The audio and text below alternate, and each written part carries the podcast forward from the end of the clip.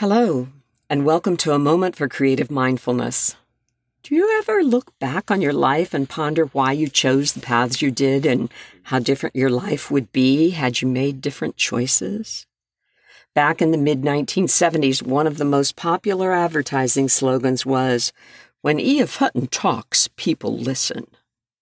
This is my story of how, after making my living as a musician until my mid 30s, I left that profession, entered a corporate training program, and emerged 18 months later as a fully licensed stockbroker. When E.F. Hutton talked, I listened. By the mid 1980s, I had sung and played the piano every day of my life for 30 years, since the age of six. But then I heard E.F. Hutton talk and I listened. I listened some more, applied for their training program, and in 1984, on April Fool's Day, I became a fully licensed stock and commodities broker. It was not a hard transition because I had earned a doctorate in event planning with a specialty in telling people what to do, down to the specifics of how and when to sit and stand and breathe. It was cleverly disguised as a doctorate of musical arts in choral conducting. The ink was barely dry on my diploma before I knew I had made a mistake.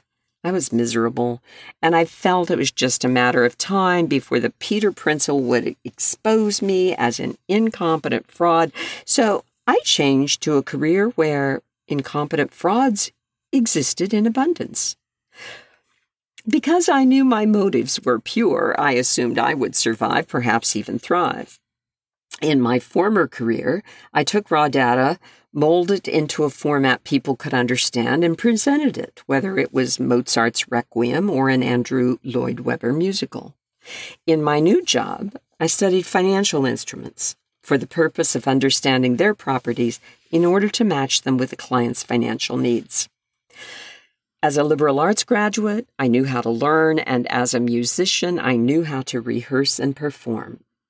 Those skills translated into being a decent financial advisor, especially for creative types who I understood because I am one, and I know how to talk to right brainers without their eyes glazing over. I had been in line for a promotion to associate professor when I walked away from my life as a choral conductor. Thirteen months later, things were going surprisingly well. Then E.F. Hutton got caught for check kiting. As a financial advisor, nay, musician, I had credibility issues anyway, so cold calling for a firm that was being criminally indicted was a drawback. Always light on my feet, I pivoted and shortly thereafter went to work for a company so stable that the Rock of Gibraltar was their logo. Remember Kurt Eichenwald?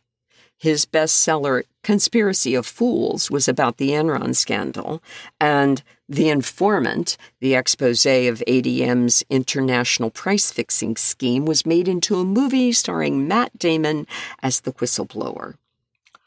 However, Eichenwald made his name in the corporate malfeasance genre with his breakthrough blockbuster in 1994, Serpent on the Rocks, about Prudential Securities.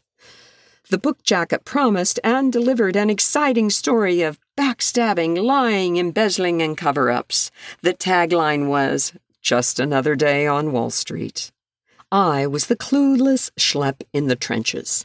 But my clients and I survived, and I was able to procure a more stable job with a more stable company, a division of Lehman Brothers.